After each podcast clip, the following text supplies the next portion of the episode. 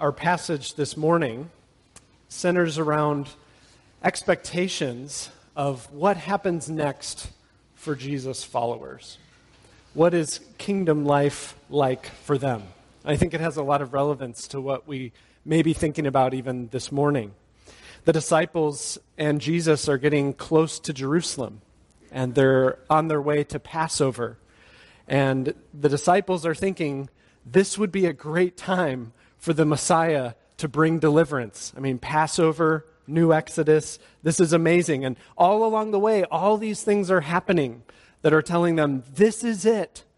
A blind beggar just cried out and called Jesus the Son of David. Uh, this weighty title that these expectations are coming to pass. And when Jesus just dined with Zacchaeus, he said, Today salvation has come to this house. And so the disciples are thinking, wow, this is it. We're coming to Jerusalem, and Jesus is going to begin his kingdom reign. And Jesus, what he says in our passage that we'll be looking at in a moment, he says it in response to their expectation that the kingdom of God was to appear immediately. Jesus has to correct their expectations of what happens next in following him, of what kingdom life is going to look like. And I think we can find ourselves needing the same instruction, don't we? We think of Jake and Haley, just baptized, following Jesus. What happens now? What does it look like to live as one of Jesus' followers? We think of ourselves, many of us, who have been baptized maybe a long time ago, and maybe wondering, is this really how the Christian life is supposed to be? Or maybe some of you are just checking these things out and wondering, what does it really mean to live as a Christian in this world? Well, our passage this morning is going to address those expectations. It's going to show us what kingdom faithfulness looks like wherever we are on this journey of walking with Jesus. And so I'd like to uh, read our passage. We're looking today at Luke 19, verses 11 to 27. If you'd like to follow along in a church Bible, it's on page 878. It's also printed on page 8 in your bulletin. And I want to say a disclaimer uh, just before I begin because no matter how many times I ran through this, it just kept happening. This, is, this passage is going to use the term mina as a, as a currency term. And there are different ways to say it mina, mina, mana. there are all these ways. I probably won't stick with one throughout. I keep messing it up. So, I'm just giving you the disclaimer so I can just keep going whether I say mina or mina. All right? So there we go. But now we can hear the important part. That's God's word. Luke 19, starting in verse 11. As they heard these things, he proceeded to tell a parable because he was near Jerusalem and because they supposed that the kingdom of God was to appear immediately. He said, therefore, a nobleman went into a far country to receive for himself a kingdom and then return. Calling ten of his servants, he gave them ten, ten minas and said to them, Engage in business until I come. But his citizens hated him and sent a delegation after him, saying, We do not want this man to reign over us. When he returned, having received the kingdom, he ordered these servants to whom he had given the money to be called to him that he might know what they had gained by doing business. The first came before him, saying, Lord, your mina has made ten minas more. And he said to him, Well done, good servant. Because you have been faithful in a very little, you shall have authority over ten cities. And the second came, saying, Lord, your mina has made five minas. And he said to him, And you are to be over five cities. Then another came, saying, Lord, here is your mina, which I kept laid away in a handkerchief. For I was afraid of you, because you are a severe man. You take what you did not deposit, and reap what you did not sow. He said to him, I will condemn you with your own words, you wicked servant. You knew that I was a severe man, taking what I did not deposit and reaping what I did not sow. Why then did you not put my money in the bank, and at my coming I might have collected it with interest? And he said to those who stood by, Take the mina from him, and give it to the one who has the ten minas. And they said to him, Lord, he has ten minas. I tell you that everyone who has, more will be given, but from the one who has not, even what he has will be taken away. But as for these enemies of mine, who did not want me to reign over them, bring them here and slaughter them before me. So far, the reading of God's word. As you can tell, it's a striking parable. And so, why don't we pray and ask our Lord's help by the Spirit as we consider these things? Our Father in heaven, we ask for your help this morning. We give you thanks for your blessings of, of what we have already seen, the miraculous way in which you work in our lives. And we are reminded that this morning you are continuing to do that supernatural work even as your word goes forth. And so we ask that your Spirit would illumine our hearts to hear and understand and believe your truth. We ask for help to better see our Lord Jesus and what it li- means to live faithfully while he's away. We ask this all in his name. Amen. Well, we'll consider this parable in three main points. Uh, we'll look at the story of kingdom faithfulness, the call of kingdom faithfulness, and the king of kingdom faithfulness. So, story, call, king, if you like handles, as we walk through these things. But first of all, let's consider the story of kingdom faithfulness, this parable as it unfolds. To help them understand what Jesus' kingdom rule will be like, Jesus skillfully draws upon a situation that they were familiar with. He tells of a nobleman who was journeying to receive for himself a kingdom and then return. And in, in Jesus' day, no one ruled in the Roman Empire without being appointed to do so by the emperor. And so, about 40 years before Jesus' birth, Herod the Great had traveled to Rome to seek to become king of Judea, and that had taken place. So, this is something they knew about and something they understood. And now, we don't yet know the character of this nobleman, but we realize right away that his kingship is a contested kingship. Verse 14 says, His citizens hated him and sent a delegation after him, saying, We do not want this man to rule over us. And Jesus may be drawing upon something that had happened in the recent past. About, about four years before he was born, Herod's son, Archelaus, had made a similar journey. He had traveled to Rome to seek to take his father's place, but he was followed by a whole group of Jews who did not want him to become king, and they lobbied Caesar to deny his request. And so we know from the rest of this story, at least, that this nobleman does, in fact, become king, and he returns to reign. And in this context, then, of this contested kingship, the question really is what are his servants supposed to do in this dicey situation? And so we see the servant's stewardship. Before this nobleman leaves, he calls his servants to him and he gives them a fascinating responsibility. He gave them 10 minas, verse 13 said, and he said to them, Engage in business until I come. Now, a mina or a pound, as it's sometimes translated, was equivalent to about 100 days' wages for an average worker. And so he basically gives them about three months' salary as a gift for them to invest in. In today's terms, we could think around $15,000 ballpark. And he says, use this while I'm gone.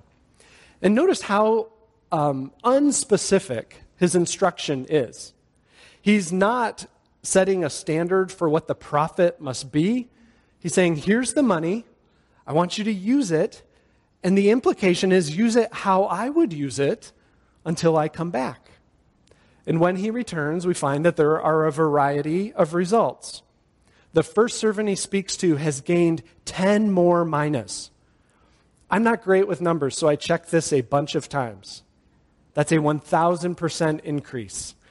Um, and so you think he, you know, takes $15,000 and then has $150,000.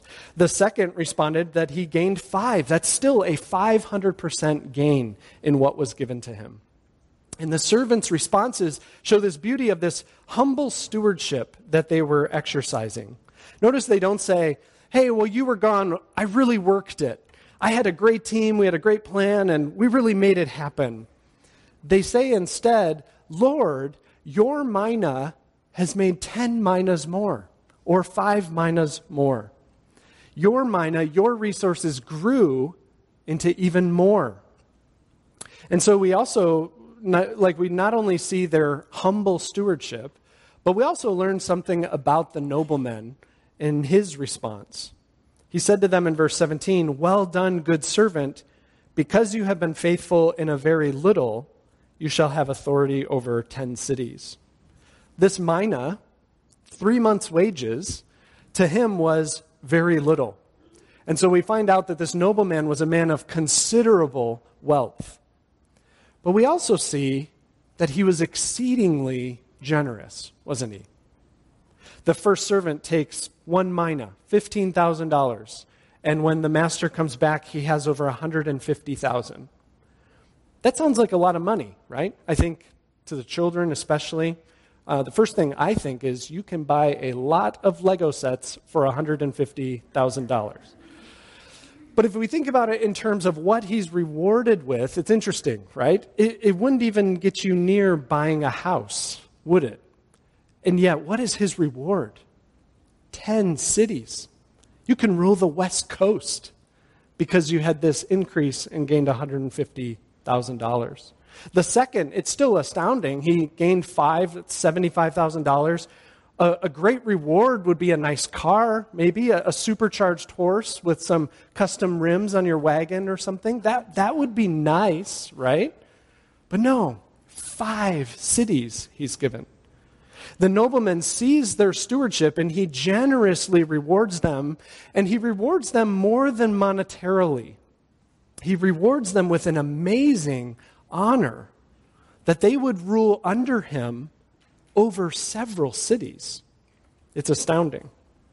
And so his response to them then sets us up for this striking contrast that we find when the third servant comes along. Everything changes.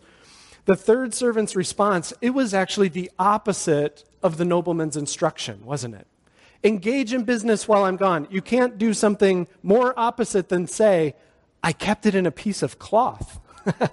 I put it in a cloth napkin or a handkerchief. It's just a cloth that's around the house. Good news. I put it in a piece of cloth, and here it is.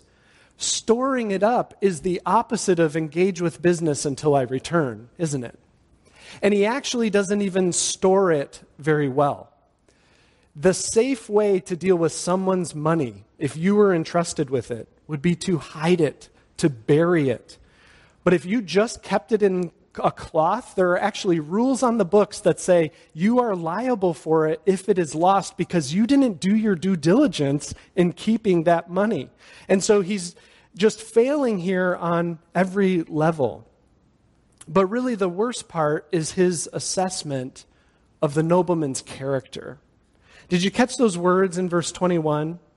The reason he did this, he says, is because I was afraid of you, because you are a severe man. You take what you did not deposit, and you reap what you did not sow. Now, it's likely that this servant thinks that he's issuing this nobleman a, uh, a compliment. In the broader culture, being a shrewd businessman, one who knew how to plunder others or gain at all cost, it was much like in our day, admired. But nothing in the narrative supports that the nobleman is actually this way, does it? Instead, so far we've seen the opposite. He's giving generously and entrusting his servants with great honor. But the nobleman then takes this servant's assessment of himself to show his folly. It's as if he's saying, okay, if I were a severe man, a skilled robber baron who doesn't really care about other people, then what should you have done? You should have at least known that I would want to see more when I returned, and you should have taken that money and you should have put it in the bank so at least there would be something to show for it. And so, what he's showing here is even if your wrong assessment of me were correct, you were still not faithful with what I gave you. And so it goes on to then show us the servant's punishment. In response to his unfaithfulness, the money the nobleman gave him The gift he had entrusted him with was taken from him and given to the one who had produced ten more. And the nobleman responds with this overarching principle that the one who is faithful with what he has been given, he will receive even greater gifts. But those who are not faithful with these gifts will even lose what they have been given. And then the story comes full circle, doesn't it? In verse 27, we find these striking words. It says, But as for these enemies of mine, who did not want me to reign over them. Bring them here and slaughter them before me. Here we learn about the fate of those who hated the noblemen. And this is really startling language. It's not pleasant to think about anyone being slaughtered, which is another word for killed. Now, in the story, these are people who hated the nobleman. They were actively opposing his rule. And it was understood that in a society like that, this is what happens when regimes change. Because you can't have, on a human level, you can't have your own citizens actively opposing you in a monarchy like that. But this language, taken by itself, I think can give us an incomplete picture of Jesus and of God. Perhaps you're not sure about Christianity. And passages like this are really unsettling. They give you pause. Even as Christians, I think these words rightfully make us stop and say, now, now wait a minute, what's going on here? Is God really eager for the shedding of blood? Is he a ruthless killer, just like every other power hungry dictator? Well, we can't answer all of that here. And if that's something you're wrestling with, I'd, I'd love to talk with you further, even afterwards. But I think by the end of this message, the picture of God's heart that's actually being given in this whole thing will be clearer. But can I invite you to keep listening to Jesus' words in this story by keeping in mind two things? First, since the final state that the Bible holds forth is one of paradise, where there is no more evil or wickedness or curse, then getting rid of evil in some way is a necessary part of that process. And deep down, we even long for true justice and true goodness to be our constant experience, don't we? But the second thing to keep in mind is that in a human context, destroying all of our enemies is filled with all sorts of problems as fallen people, isn't it? We have our own agendas. If we try and implement something like this, innocent people are often caught up along with those who are deserving of punishment. But the punishment of the enemies of God one day, it will not be done by a mere man. King Jesus' final reckoning, it will be right and just and good, and it will be a perfectly, perfectly fitting response to everything that has taken place. It doesn't answer all of our questions, but it puts this in the perspective of what the Bible holds forth as this ultimate destiny for those who oppose Jesus' rule. And so while this language is startling, what it does is it gets our attention, doesn't it? And it calls us to really ask a twofold question. There's kind of two plots going on in this story. How will you respond to Jesus as king? And then what will you do while he's away? That's really what Jesus is holding forth here. And so we've looked at the story of kingdom faithfulness. And now we'd move to our second point the call of kingdom faithfulness the call of kingdom faithfulness. We'll, we'll kind of answer those two questions in reverse as we spend the rest of our time together. What does this passage teach us about faithfulness while Jesus is away? Well, I want to briefly draw out three things that the text shows us about what Jesus' followers are called to do. The first is that kingdom faithfulness happens during contested kingship. Kingdom faithfulness for Jesus' followers, it, it takes place during a time of contested kingship.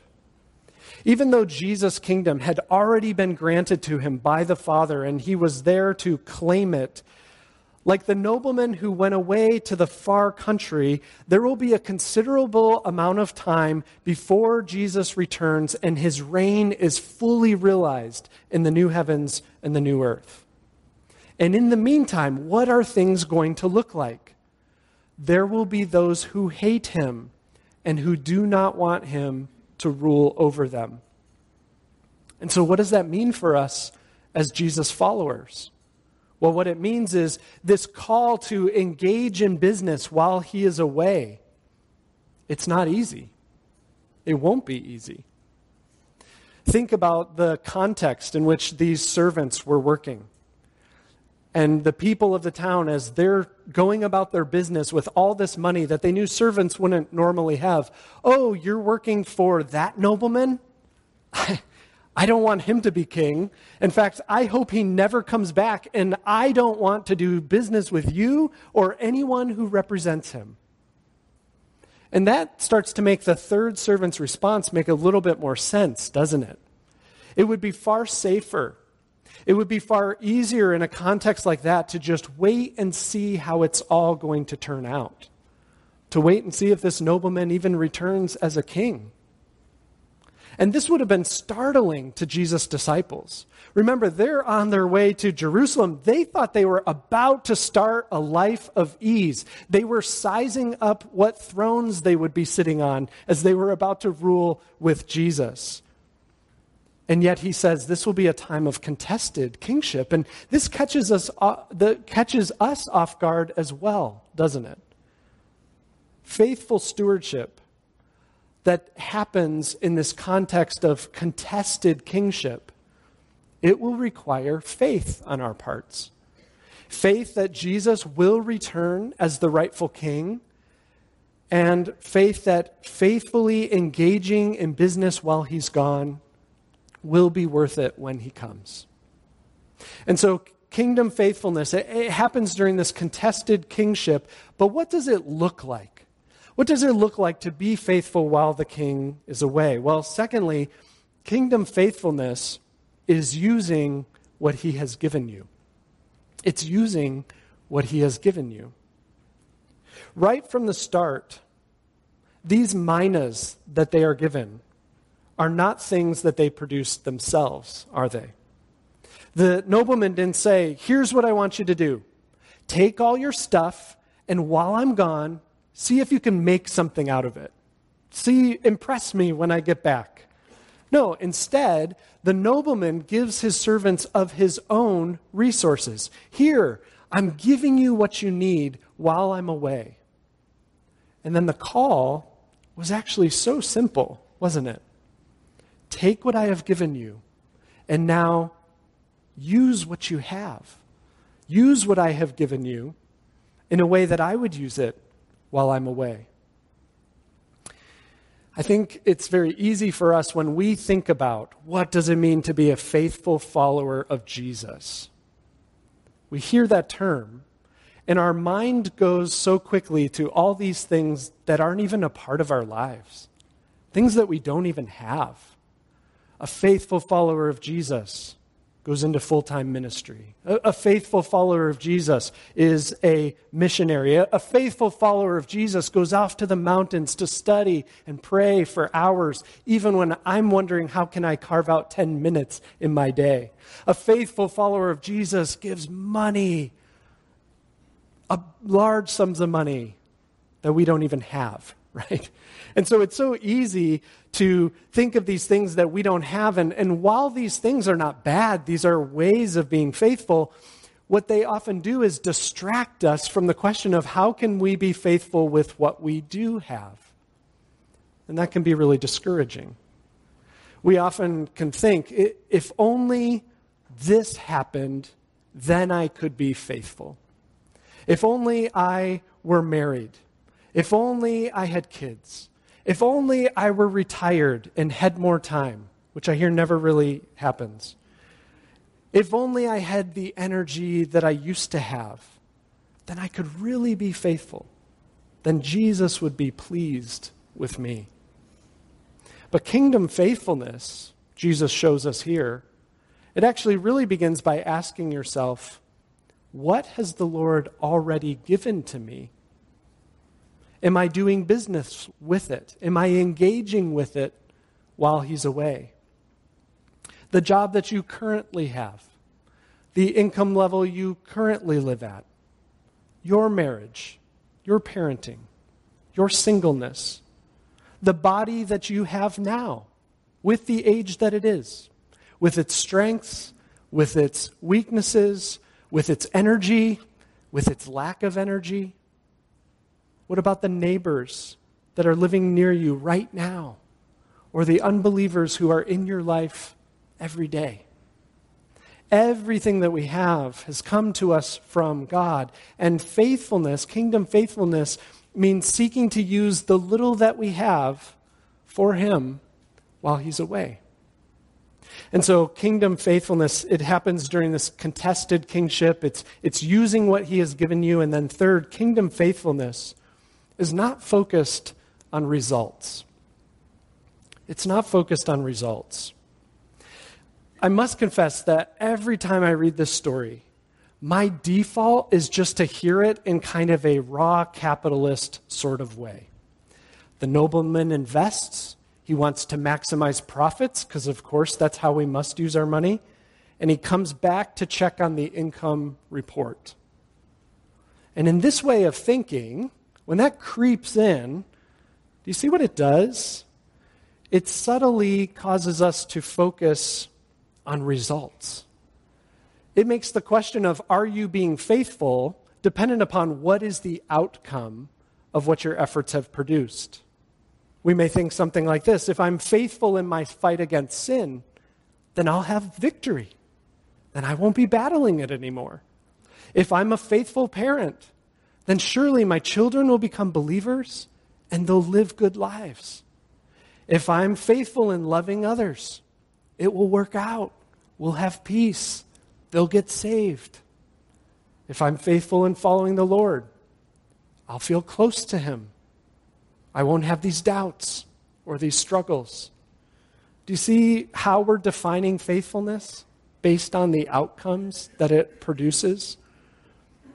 But can I ask you to consider a few aspects of this story that show us that Jesus is really giving us a totally different picture than that way of thinking about faithfulness? Right away, we begin with the nobleman's command. It isn't turn a profit or show me what you've got. It's engage in business until I come. And it's just saying, don't do nothing. don't set what you've been given by me to the side to wait to see how it's all going to turn out. But see what you have and use it. And then the way that these servants speak, it's just amazing to me. It's, it's like these mina, minas just grow on their own. It's they, in their response, Lord, your mina that has come from you, it has made almost by itself 10 minas more. Lord, the five minas, they have made five, or the one mina has made five minas. The idea is if you just engage with these resources, using them, knowing that the king will return, they produce and they grow. And the nature of the reward, I think, is one of the most convincing things that helps us see that this was all about more than just profit or more than just results.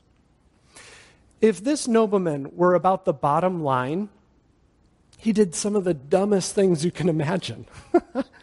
I mean, entrusting them with money to see if it would grow, that's a good idea. But then they produce this money, and why not just pay them?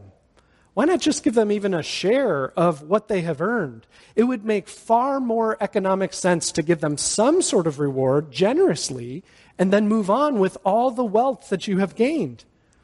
But what does he do? It's not a financial payout at all. He gave them cities to rule. He made them co rulers in his kingdom. Why? Because what happened? While he was away, they engaged with, in business on his behalf. and they demonstrated that they will rule like he would rule. That they have become the kind of people that he would want serving with him in his reign. And so, if we think about that, kingdom faithfulness, it's not about the results as much as it's about the way that you engage while Jesus is away. That's what he's looking for, and that's what he's seeking to produce. We can be tempted to look around in, our, in the state of the broader church as a whole.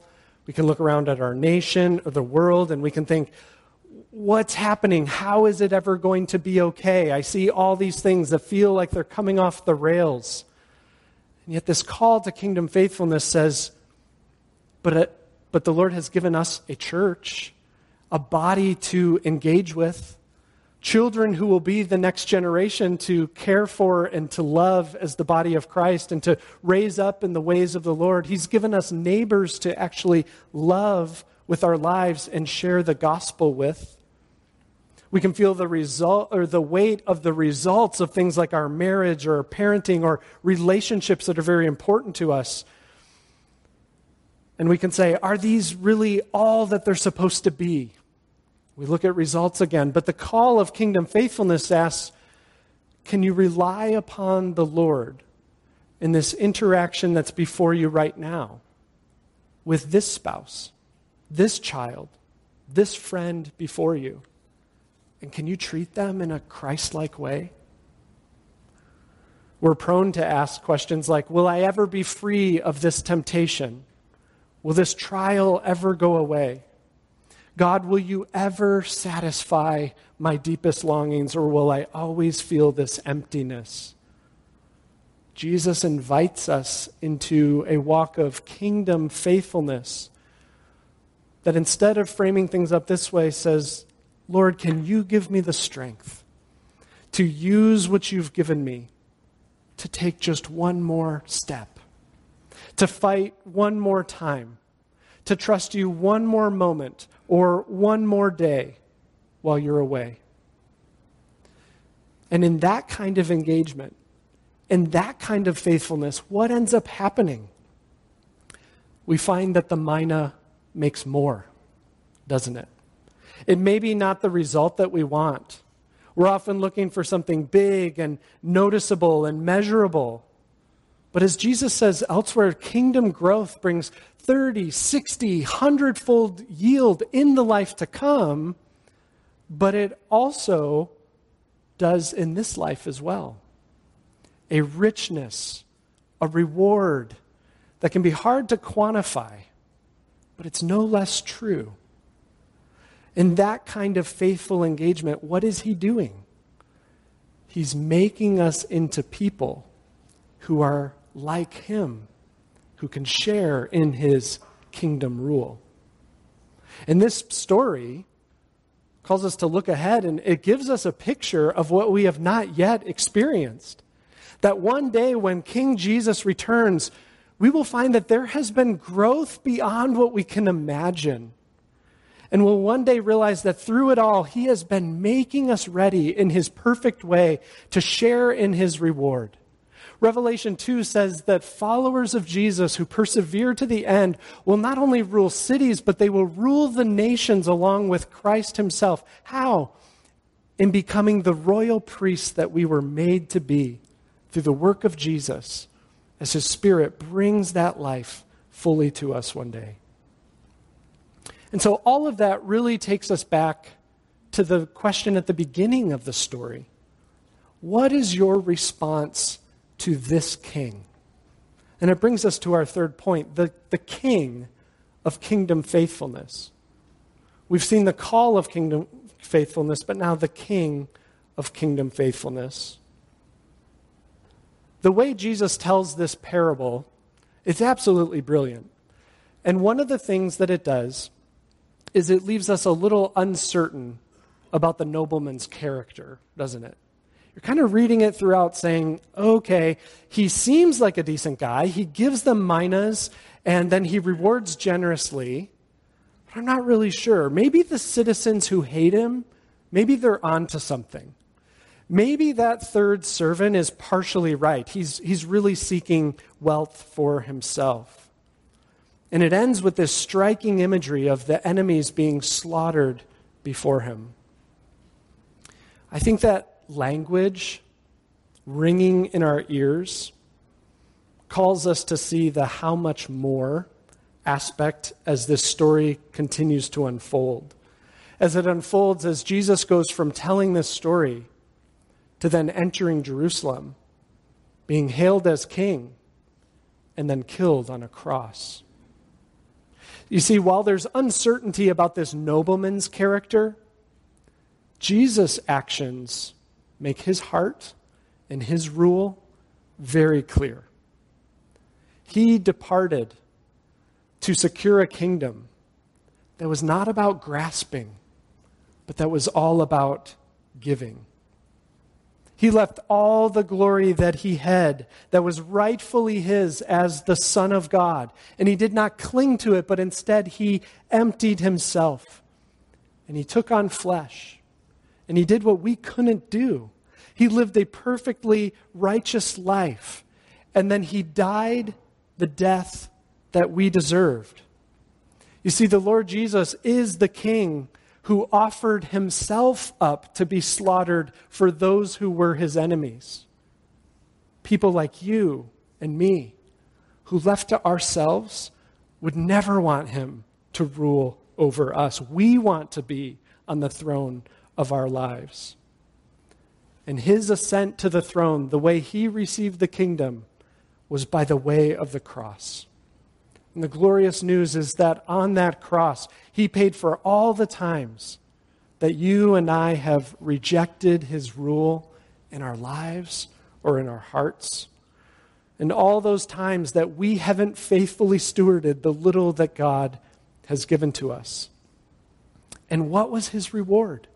What was he after? Was it all about profit? Was it all about gain? The reward was you the reward was me. Those who trust him are brought into the riches of life with God that he alone deserved. And he's given us his spirit so that even now, as we seek to walk faithfully with him, we could become more and more people who engage like him in this world. And while there will be judgment, for all who reject him and reject his rule in their lives. Jesus has shown that he is the complete opposite of a severe man who is to be feared. Instead, he is the humble, loving, gracious, self giving king who's to be loved and adored and with a king like that, how can we not help but, out of gratitude, long to faithfully serve him? And a king who loves like that, he actually shapes all of our serving, all of our engaging. You see, we live in a world where people naturally think that Jesus is a king just like all the other kings, wanting control, wanting power, wanting to promote himself for his own gain.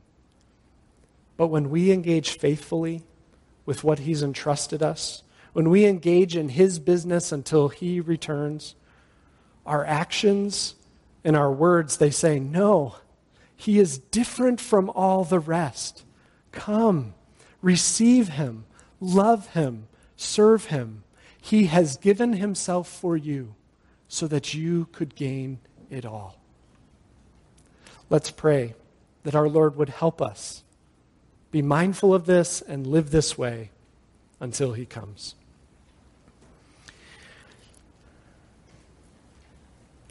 Our Father in heaven, we are humbled by your word. We realize how often we are unfaithful. We're looking for our own gain, our own glory. We're thinking about things that aren't even ours. We're misconstruing your motives and even our Lord Jesus' heart. We thank you for your word of grace, of how you have come to us in the Lord Jesus in, in love and grace and welcome, and how you are empowering us even now by your Spirit to live in a way that shows the love and grace of Christ to a needy and watching world.